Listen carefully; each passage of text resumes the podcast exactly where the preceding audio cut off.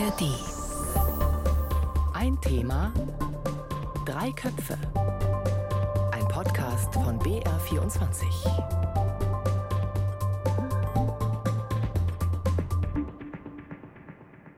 Hallo zu ein Thema drei Köpfe, sagt Christine Auerbach aus der BR Politikredaktion. Und ja, mein Hallo ist überhaupt nichts Besonderes, aber dieses Hallo hier, das war was Besonderes. Fratelli e sorelle, buonasera. Brüder und Schwestern, guten Abend. So ganz einfach hat sich der amtierende Papst Franziskus vor zehn Jahren vorgestellt. Da war er gerade frisch gewählt. Ganz einfach, ganz simpel, kein großes Gedöns, ganz bescheiden, ganz nahbar. Und dafür wurde und wird er von Anfang an von den Gläubigen weltweit geliebt. Viele haben außerdem gehofft, mit ihm kommen jetzt Reformen. Alles wird moderner werden in der Kirche. Und andere hatten genau davor Angst. Die haben gesagt, bloß nicht zu viel Neues. Es soll alles so bleiben, wie es ist. Und genau da stehen wir jetzt. In der katholischen Kirche tobt gerade ein Machtkampf. Manche Beobachter nennen es sogar schon Bürgerkrieg im Vatikan. Das sind die Traditionalisten gegen die Reformer. Und ich will rausfinden heute, was ist da gerade los in der katholischen Kirche? Sind wir schon so weit, dass sie sich vielleicht spaltet? Und wie viel Sonderweg kann ein einzelnes Land, in dem Fall jetzt Deutschland, also wir, oder auch einzelne Bischöfe eigentlich einschlagen, wenn sie eine andere Kirche wollen? Also wer hat da die Macht? Wer hat da das Sagen? Wer kann auch das Zünglein an der Waage sein?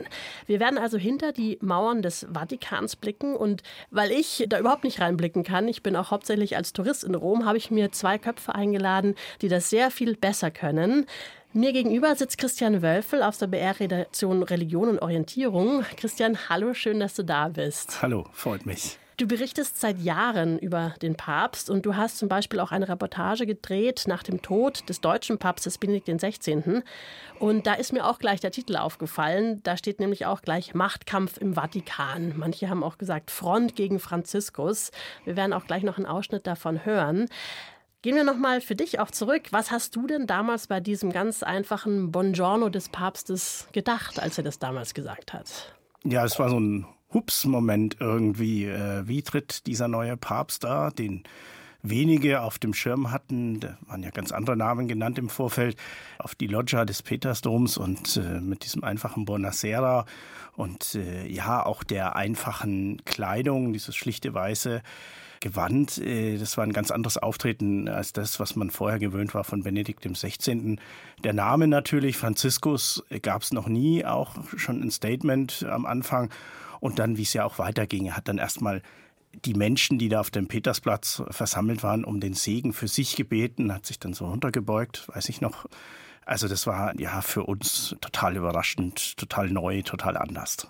Also auf jeden Fall auch schon die Ankündigung, da wird sich was ändern. Mein zweiter Kopf heute ist Marco Politi. Hallo Marco, auch an dich. Wir sehen uns leider nicht, Hallo. weil du bist uns zugeschaltet aus Rom, genau. Ja, aus Rom und Grüße an München. Ich habe viele Jahre in München gelebt. Ja, perfekt. Das erklärt unter anderem, warum du auch so gut Deutsch sprichst. Du bist eigentlich alles. Du bist Journalist, du bist Autor und vor allem bist du einer der Vatikan-Kenner. Du hast Bücher geschrieben über den Vatikan und wirst auch immer wieder bei Diskussionsrunden wie heute eingeladen, weil du dich eben sehr gut auskennst. Warst du damals auch auf dem Petersplatz bei der Begrüßung bei diesem Buona Sera? Ja, ganz bestimmt. Das war ein ganz großer Moment. Aber nicht nur, weil der neue Papst so einfach sprach, sagen wir so auf Augenhöhe, aber auch, weil er gesagt hat, dass er, bevor er seine Mission anfangen wollte, er wollte das Gebet der Gläubigen für sich. Also sozusagen wollte er eine Art Pakt zwischen dem Papst und dem Volk, dem Volk der Gläubigen. Und der hat sich vor allem auch als, nicht so sehr als Papst präsentiert, sondern als Bischof von Rom und hat gesagt, Rom muss einigen in der Liebe. Und das gab schon den Akzent für eine Kirche, die mehr gemeinschaftlich sein sollte und nicht so eine hierarchische Pyramide. Ihr habt jetzt beide schon gesagt, er hat sich gleich mit den Gläubigen verbündet. Ich habe auch manchmal das Gefühl, die Gläubigen halten vielleicht auch im Moment noch mehr zu ihm als manche seiner Bischöfe. Da kommen wir aber später noch drauf. Erklär uns erstmal kurz, Marco, noch ein bisschen oder gib uns mal einen Einblick in deine Arbeit. Also wie ist es denn, Vatikan-Kenner zu sein? Also wie recherchierst du zum Beispiel? Gibt es da keine Ahnung, Pressekonferenzen, die der Papst einmal im Monat macht, wo er dann Journalisten einlädt und, und Stellung bezieht, sowas wie man es vom Bundeskanzler kennt oder den Ministerien oder wie läuft es ab? Pressekonferenzen hat sozusagen Wojtyla erfunden, Papst Johannes Paul II auf den internationalen Reisen. Und da kam er immer in Flugzeug in das Teil, wo die Journalisten waren, und er ging zu jedem Journalisten. Also gab es die Möglichkeit, mindestens 25, 30 Fragen völlig frei an den Papst zu machen. Ratzinger hatte mehr Angst vor dieser direkten Arbeitsweise, also kam er zwar in, in das Flugzeugabteil, wo die Journalisten waren, aber er blieb sozusagen an der Grenze stehen und man konnte vier, fünf äh, Fragen machen, aber die waren schon vorher an die Pressestelle des Vatikans gesendet. Jetzt ist es wieder ein bisschen mehr locker, aber es ist nicht mehr so, dass jeder Journalist dem Papst eine Frage stellen kann, aber in diesen Jahren waren die Antworten von Franziskus immer sehr interessant. Erinnern wir uns zum Beispiel immer im Flugzeug. Erinnern wir uns zum Beispiel, als er gesagt hat, wer bin ich, um ein Urteil zu fällen über einen Homosexuellen? Oder Christen sind ja nicht Kaninchen, die immer so mehr Kinder machen und, und sehr oft gebraucht Papst Franziskus diese Möglichkeit mit dem Gespräch mit den Journalisten, um eine neue Richtung zu zeigen, um zu zeigen, wohin will er mit der Kirche kommen. Franziskus ändert nicht den Katechismus, aber er macht Gästen. Und das sind dann immer Momente, wo eben Franziskus eine neue Richtung zeigt. Schauen wir uns diesen Papst noch mal genauer an. Also zehn Jahre ist er jetzt in Amt. Ich habe ja mal im Religionsunterricht gelernt, das ist mir wirklich noch so hängen geblieben. Der Papst ist unfehlbar. Er ist Stellvertreter Gottes auf Erden. Und jetzt gibt es da diesen Machtkampf, also Traditionalisten gegen Reformer. Und es gibt Aussagen, wie sie zum Beispiel in deinem Film waren, Christian, vom deutschen Kardinal Gerhard Ludwig Müller. Und es scheint, so hätte das auch Josef Ratzinger gesagt, dass der Herr im Boot schläft. Ja, also dass der Herr im Boot schläft, das ist irgendwie schön und nett ausgedruckt in so einem Bild, aber das ist ja schon ein ganz schöner Angriff auf Franziskus. Also er schläft, während das Boot im Sturm irgendwie wackelt. Also nehmt uns mal mit in diesen Machtkampf aktuell. Wie äußert der sich? Was ist da los im Vatikan, Christian? Also nach der Beobachtung, die wir damals in Rom gemacht haben, gibt es da niemanden, der jetzt direkt den Papst als Papst kritisiert. Das sind dann immer so Umwege oder solche Bilder, wie jetzt eben gerade gehört von Gerhard Ludwig Müller, dem deutschen Kardinal, wo man so schon natürlich Franziskus meint, aber auf andere zielt. Also eine weitere Kritik von Gerhard Ludwig Müller und anderen ist ja, der Papst hätte die falschen Berater, einen engen Beraterstab, der ihn um sich schart und die ihn falsch beraten würden und er würde nicht auf die Kardinäle hören, das Kollegium der Kardinäle als Berater. Also das ist so ein Mürbemachen fast schon. Also es ist immer so ein Nadelstich, noch ein Nadelstich, noch ein Nadelstich.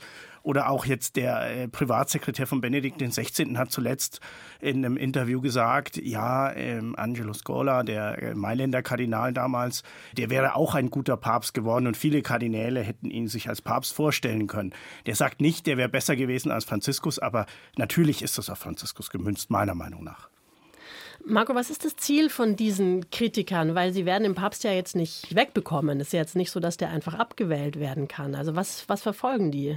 Ja, ich glaube, aber erst muss man sagen, man hat oft eine sehr falsche Idee von der Unfehlbarkeit des Papstes. Also der Papst ist nicht mehr ein Alleinherrscher, der alles entscheiden kann, denn er muss Rücksicht nehmen auf die Kräfteverhältnisse innerhalb der Kirche.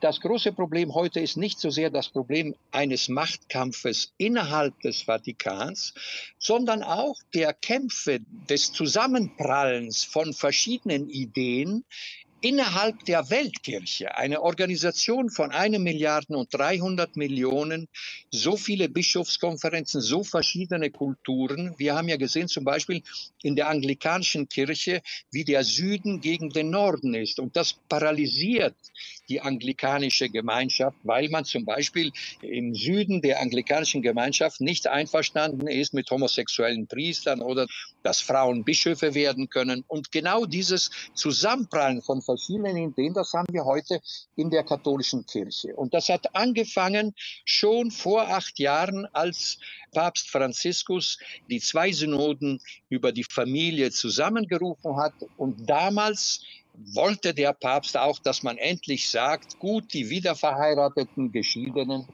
können die Kommunion haben, können die Eucharistie bekommen.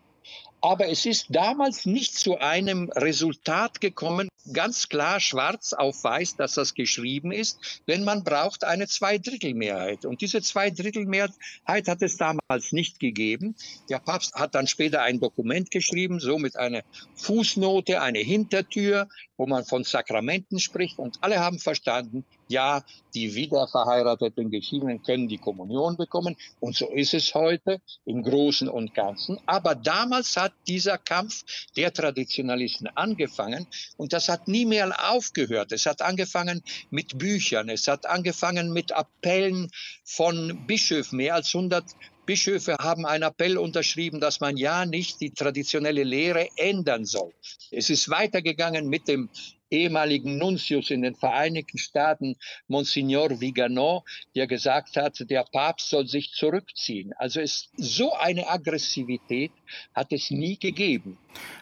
Ich glaube aber, das ist ja eben die neue Qualität auch, dass es eben so einen Widerstand noch nicht gab und vor allen Dingen von Leuten, die noch unter Benedikt XVI. sozusagen jede Kritik am Papst äh, sich verboten haben und dagegen vorgegangen sind teilweise, also Kardinal Müller als Beispiel oder auch Berkey, die haben ja keine Kritik am Papst zugelassen und das sind jetzt die lautesten Kritiker. Also das finde ich schon, äh, das ist eine Besonderheit der Kirchengeschichte, wie Markus sagt, ja. Woher kommt es, dass das jetzt so stark ist? Also ist es eine Schwäche des Papstes, des jetzigen, oder ist es vielleicht sogar eine Stärke, dass er solche Stimmen zulässt, dass er auch Gegner zulässt und so eine Diskussion zulässt? Er hat ja selbst gesagt, dass er nichts gegen Kritik einzuwenden hat. Kritik ist wichtig, die bringt weiter, hat er jetzt im Januar in einem Interview gesagt. Aber man möge sie ihm bitte ins Gesicht sagen und das passiert offenbar nicht. Also ich sehe einen Grund darin, dass natürlich Benedikt XVI., als er noch lebte, so ein bisschen auch die Dinge noch ein bisschen eingehegt hat, äh, so nehme ich das wahr. Und zum anderen natürlich mit fortschreitendem Alter dieses Papstes ein neues Konklave, eine neue Papstwahl immer näher rückt und man sich da natürlich auch schon ein Stück weit sortiert. So sehe ich es. Ja, ja, ganz bestimmt. Es ist so, der Papst ist jetzt schon alt, 86 Jahre. Und zum Beispiel Kardinal Kaspar hat ganz klar gesagt, äh, öffentlich, also es gibt Leute, die wollen, dass der Papst geht. Und der Oberst von den Jesuiten, der sogenannte schwarze Papst, Padre Arturo Sosa, hat gesagt, in der Kirche tobt ein politischer Kampf. Es gibt Leute, die wollen, dass der Papst geht. Er wird es nicht tun, aber diese Leute wollen schon das nächste Konklave manipulieren. Also in der Kirche gibt es heute einen Bürgerkrieg. Dieser Bürgerkrieg ist immer äh, kräftiger geworden, immer aggressiver, auch weil es heute, das gab es vor 20, 30, 40 Jahren nicht, weil es heute die Social Media gibt. Also alles, was im Network in dieser Welt passiert, da kann jeder schreiben, was er will und jede Aktionen setzen, auch wenn er nicht eine wichtige Persönlichkeit ist. Und diese Aggressivität heute wird weitergehen, bis dieses Pontifikat nicht zu Ende ist. Aber wie gesagt, es ist nicht nur, man muss es nicht nur sehen jetzt in der Perspektive des Machtkampfes im Vatikan, sondern eines Bürgerkrieges auf Weltebene. Es war schon wichtig, dass Papst Franziskus zum Beispiel entschieden hat, machen wir eine Kommission für das Frauendiakonat. Die soll dieses Problem studieren. Diese Kommission hat zu nichts gebracht, weil sie vertikal völlig gespalten war. Oder später hat Franziskus autorisiert, dass man in der Synode der Bischöfe von der Amazonasregion, also von verschiedenen Ländern, die dann auch ein Stück von der Amazonasregion haben, dass da eben diese Bischöfe sind zusammengekommen und haben diskutiert, ist es Möglichkeit in dringenden Situationen, wo es überhaupt keine Priester gibt, dass man auch da verheiratete Diakone zu Priestern weiht. Und diese Idee wurde mit einer Zweidrittelmehrheit abgestimmt. Also alle Regeln des kanonischen Rechtes befolgen. Und man hat den Papst gefragt, ist es möglich, dass du als Papst diesen Vorschlag autorisiert.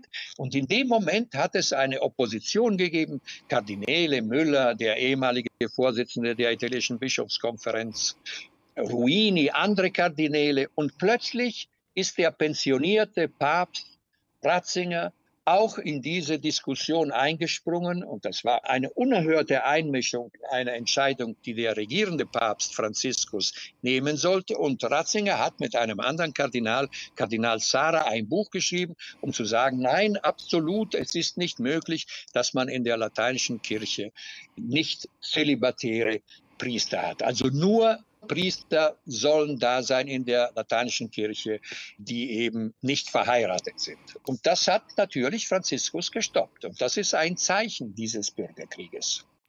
Umgekehrt, glaube ich, ist natürlich auch dieser Streit jetzt nicht erst seit Franziskus da. Also die unterschiedlichen Positionen gibt es schon länger. Und Franziskus wollte ja, so verstehe ich ihn zumindest, so eine offene Diskussion in der Kirche ermöglichen. Und insofern ist es natürlich ein Zeichen, dass das gelungen ist. Natürlich äh, führt es jetzt ins andere Extrem, eben wie Marco sagt, in so eine Art Bürgerkrieg. Aber im Kern war das ja sein Ziel, sozusagen Unruhe reinzubringen. Äh, diese Unruhe hat er jetzt. Und diese Positionen, die sind ja jetzt auch nicht in den letzten zehn Jahren erst entstanden. Also die Weihe von Frauen zu Diakoninnen wird ja schon Jahrzehnte diskutiert. Die Frauenfrage ist seit Jahrzehnten auf der Agenda. Die Zölibatsfrage ist auch schon seit Jahrzehnten auf der Agenda.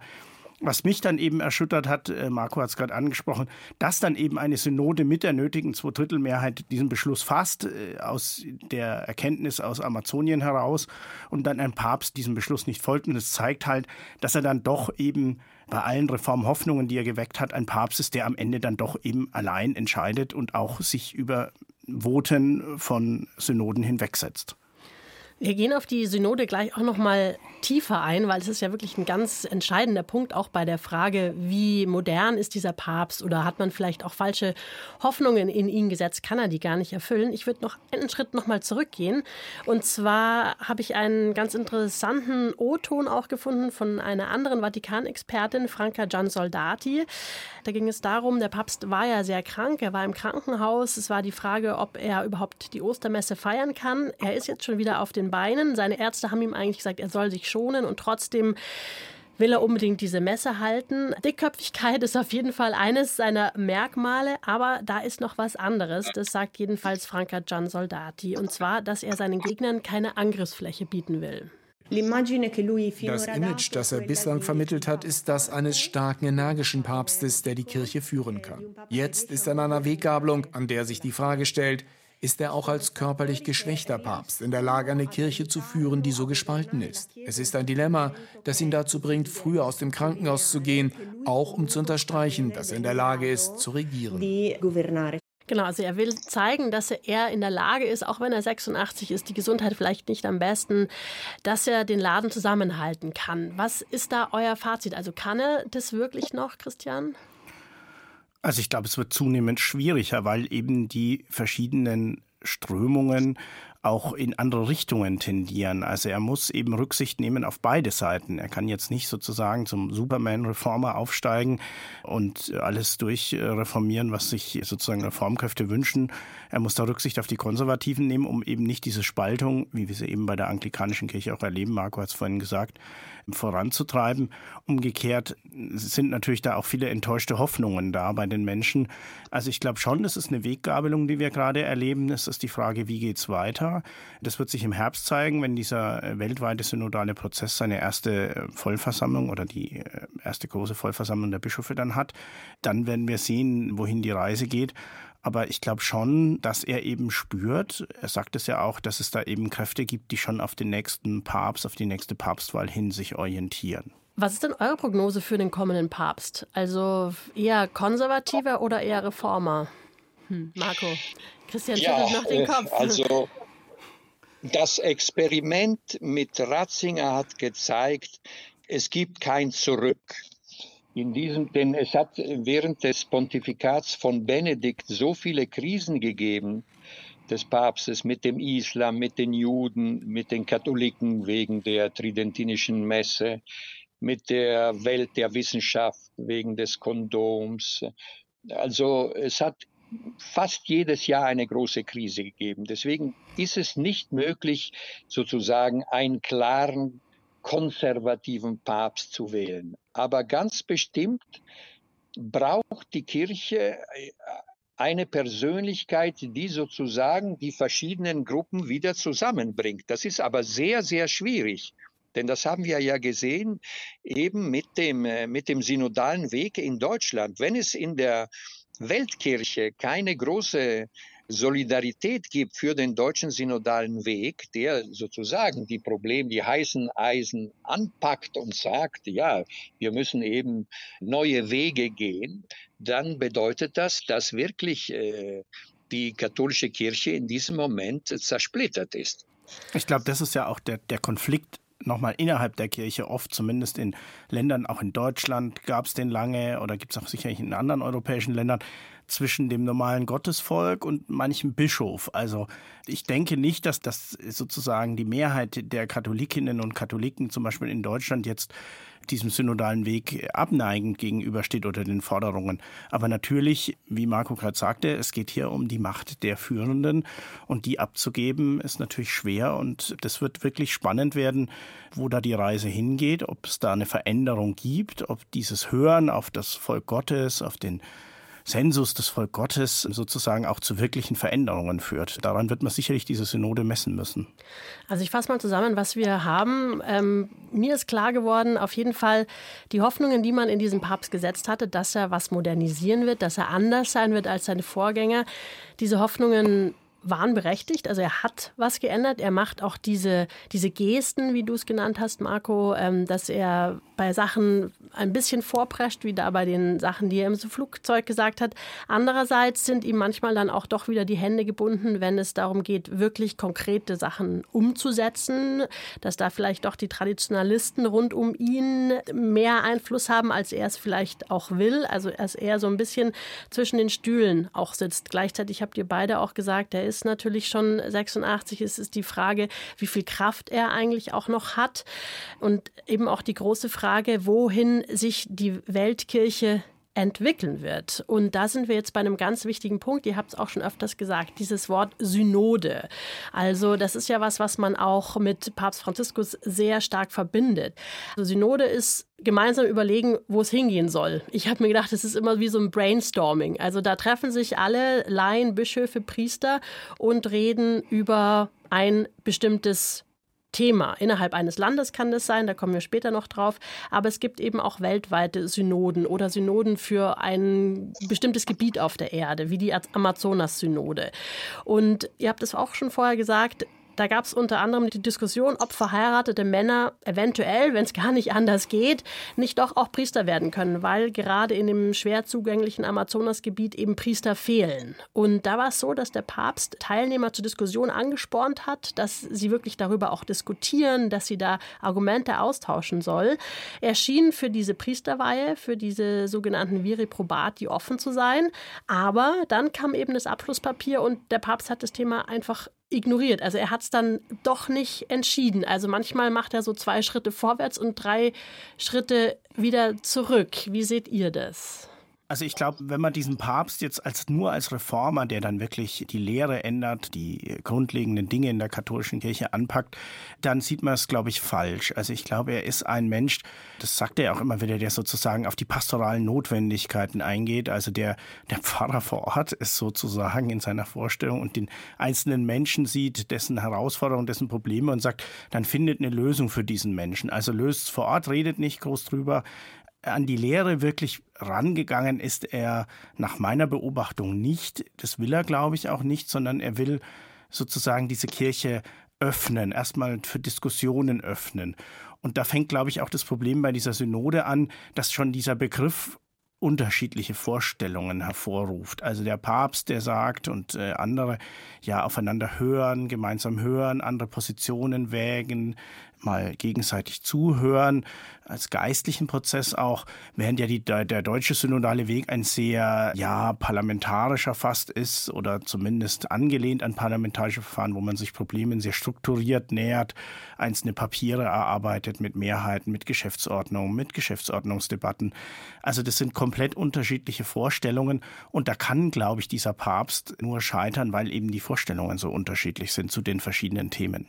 Ich würde aber nicht vergessen, dass in diesen Jahren Franziskus sehr viele Baustellen geöffnet hat und auch viele Sachen ganz konkret geändert hat. Zum Beispiel, der Papst hat äh, die ganze Sexbesessenheit der katholischen Kirche von Jahrhunderten vom Tisch gewischt. Man spricht nicht mehr über die Pille, man spricht nicht mehr über vorehelichen Beziehungen. Es ist ganz klar, dass der Papst Schluss gemacht hat mit der Dämonisierung der Homosexualität. Er hat gesagt, Homosexuellen sind Kinder Gottes, wie alle Homosexuellen haben ein Recht, in einer Familie zu leben. Natürlich hat er nicht den Katechismus geändert, aber er hat eine völlig neue Richtung gezeigt. Also es gibt jetzt kein Dokument mehr, wo man sagt, dass äh, Homosexualität etwas Negatives und Schreckliches ist von Seiten eines Papstes. Der Papst hat Sauberkeit und Transparenz in die Vatikanbank gebracht. Der Papst hat neue Regeln äh, herausgebracht über Missbrauch. Er hat Kardinäle von dem Kardinalskollegien weggejagt wegen Missbrauchsaffäre.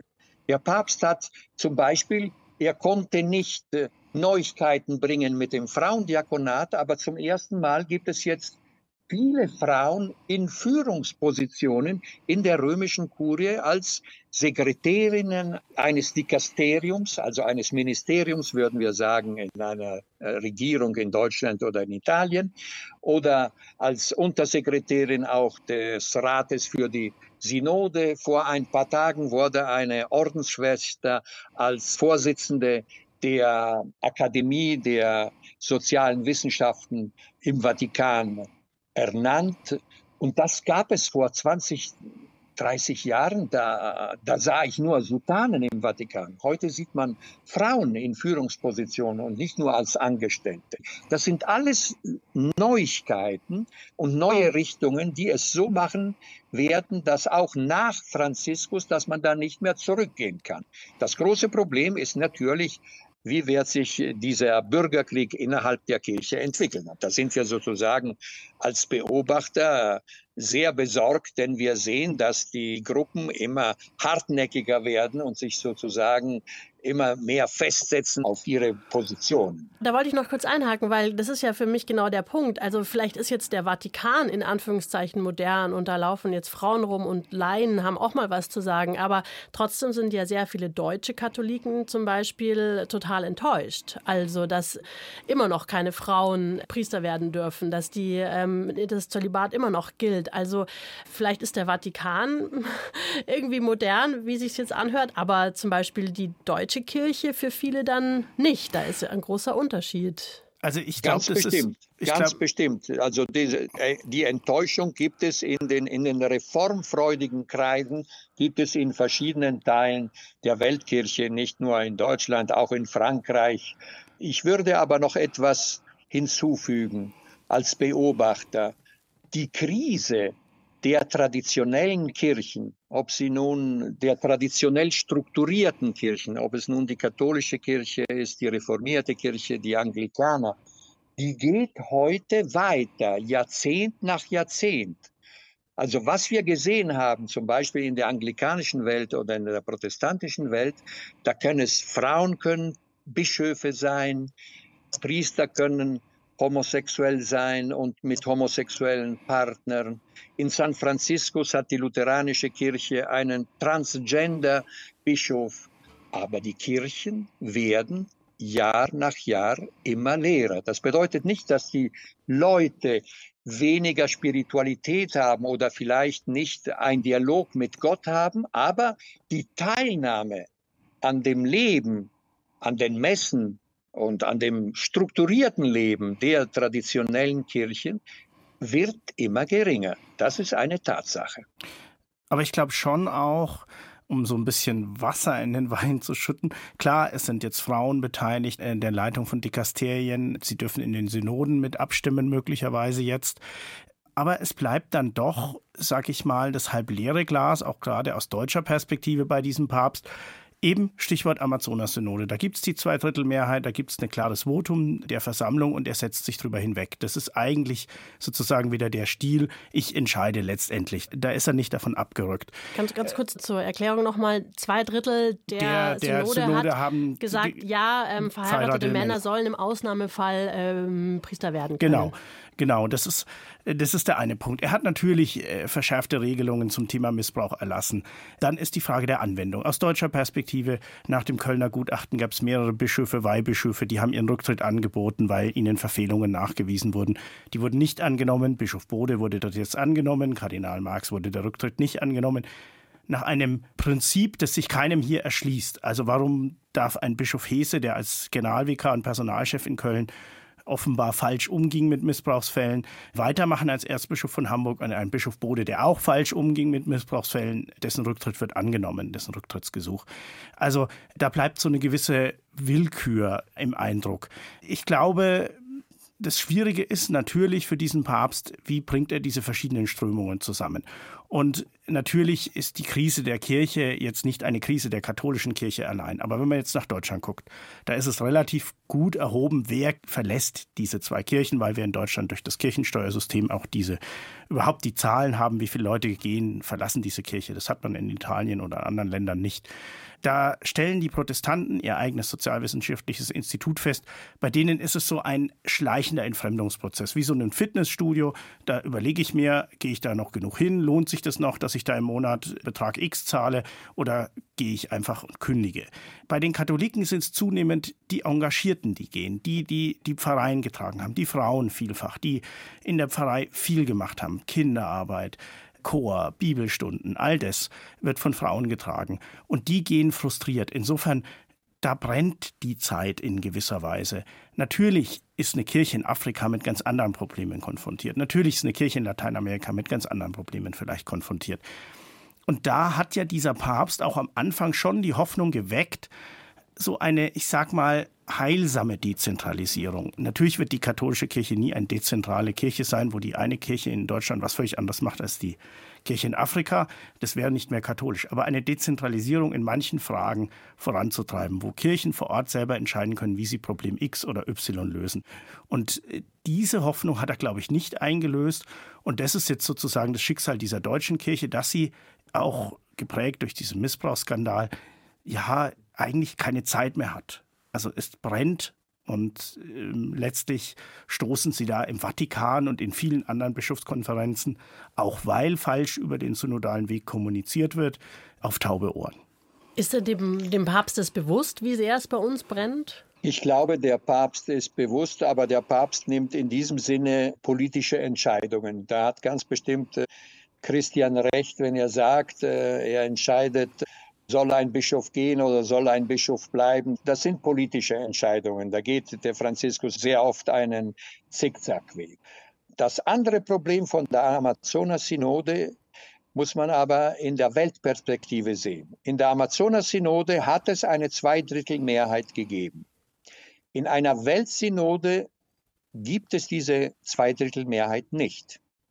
Und der Fakt, dass sich der ehemalige Papst Ratzinger selbst dagegen gestemmt hat, eine Entscheidung zu treffen, hat Franziskus, wie wir in Italien sagen, mit den Rücken an die Wand gestellt. Also Franziskus in diesem Sinne war machtlos. Er konnte nicht als Alleinherrscher entscheiden. Denn es gab eine so starke und aggressive Opposition, auch von seinem Vorgänger, und das ist auch der ganze Fehler, dass der ehemalige Papst als Papst Emeritus noch genannt worden war, dass er mit der weißen Sultane weiterging, dass er im Vatikan wohnte. Das sollte jetzt schon vorbei sein für die Zukunft. Aber auf jeden Fall, in dem Fall konnte der Papst diese Entscheidung nicht treffen, weil er machtlos war, weil es zu große Opposition war. Aber wenn man zum Beispiel spricht, wie Christian vorher gesagt hat, ja, äh, mit den Rücktritten geht der Papst politisch vor, also äh, er entscheidet als Herrscher, das ist ganz bestimmt wahr. Und ich glaube halt auch, also das sind, äh, wie das jetzt bei der Amazonas-Synode eben war, wie Marco das beschreibt, dieser Druck, auch äh, von Benedikt, aber auch vielen anderen, der spielt schon auch, glaube ich, bei der Wahrnehmung des synodalen Weges eine Rolle. Da wird viel berichtet, was nicht richtig ist von interessierten Kreisen. Da spielen natürlich auch deutsche Bischöfe so ein bisschen über Eck in Rom, malen da die Gefahr einer zweiten Reformation an die Wand. Da wird auch Politik mitgemacht, natürlich. Und äh, zum anderen, das muss sich vielleicht die deutsche Kirche vorwerfen lassen, ist da auch nicht ausreichend immer kommuniziert worden. Also ich glaube, etwas mehr Dialog mit den Kardinälen in den Dikasterien, mit dem Papst hätte da gut getan. Also wenn ich jetzt mal zusammenfasse, was wir haben oder was ihr gesagt habt, dann kommt da kein so ganz so rosiges Bild für die katholische Kirche raus. Jetzt lasst uns mal noch in die Zukunft blicken. Also wie, wie soll es denn weitergehen? Wie kann es weitergehen? Vielleicht gibt es solche Podcasts in Zukunft dann gar nicht mehr, weil die katholische Kirche so marginalisiert sein wird, dass wir da gar nicht mehr drüber reden brauchen. Wie seht ihr die Zukunft?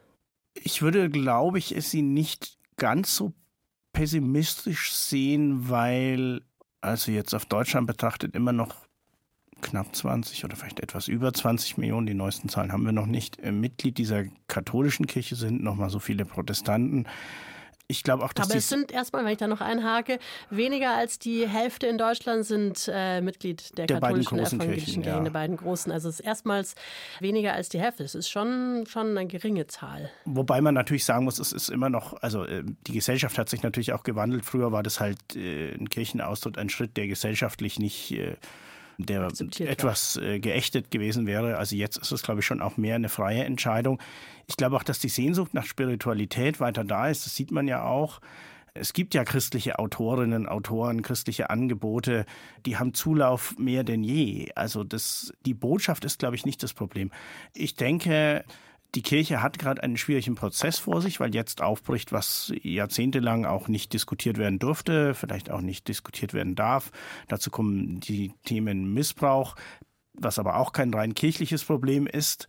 Da werden wir sicher auch noch über andere Verbände reden und Organisationen, Institutionen. Aber natürlich hat die Kirche im Laufe ihrer 2000 Jahre viele Krisen gehabt und auch viele Krisen überlebt. Das ist jetzt vielleicht ein Transformationsprozess. Es wird vielleicht eine andere Kirche sein.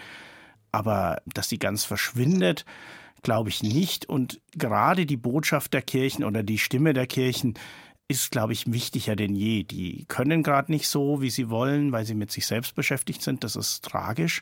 Aber wenn wir jetzt an die großen Themen Krieg und Frieden denken, Klimaschutz, wie wollen wir weiterleben, da wäre sozusagen so eine moralische, ethische Stimme, wie es die Kirchen haben, ganz, ganz wichtig. Marco, was ist dein, dein Blick in die Glaskugel? Ich glaube, ich glaube, nein, ich mache nie Prophezeiungen, aber ich glaube, als Beobachter müssen wir uns daran gewöhnen, dass Krise und Engagement weiter Hand in Hand gehen. Einerseits äh, gibt es in der katholischen Kirche sehr vitale und lebenskräftige Bewegungen. Denken wir an die Schulen, denken wir an die Krankenhäuser in der ganzen Welt, vor allem auch in der dritten Welt also karitative Werke, Hilfswerke, die Hilfe für die Migranten. Also es gibt so viele Felder, wo es engagierte Katholiken gibt, ob sie nun Priester sind oder Laien oder Ordensmänner und Ordensschwestern. Das, das ist wirklich immer eine neue Blüte. Und gleichzeitig gibt es diese große Krise. Aber seht ihr da eine Entwicklung, dass sich da die katholische Kirche irgendwelche Antworten darauf findet? Das kann ich nicht sagen. Das Wichtige wird sein, sehen wir, wie diese Weltsynode ausfällt. Es wird interessant sein, denn die Leute, die Bischöfe oder die anderen Teilnehmer werden sich ja aussprechen. Und da werden wir sehen, was wollen, was denken, was hoffen, was programmieren diese Repräsentanten der katholischen Kirche auf Weltebene. Das wird ein Test sein, wie ein ganz kleines Konzil.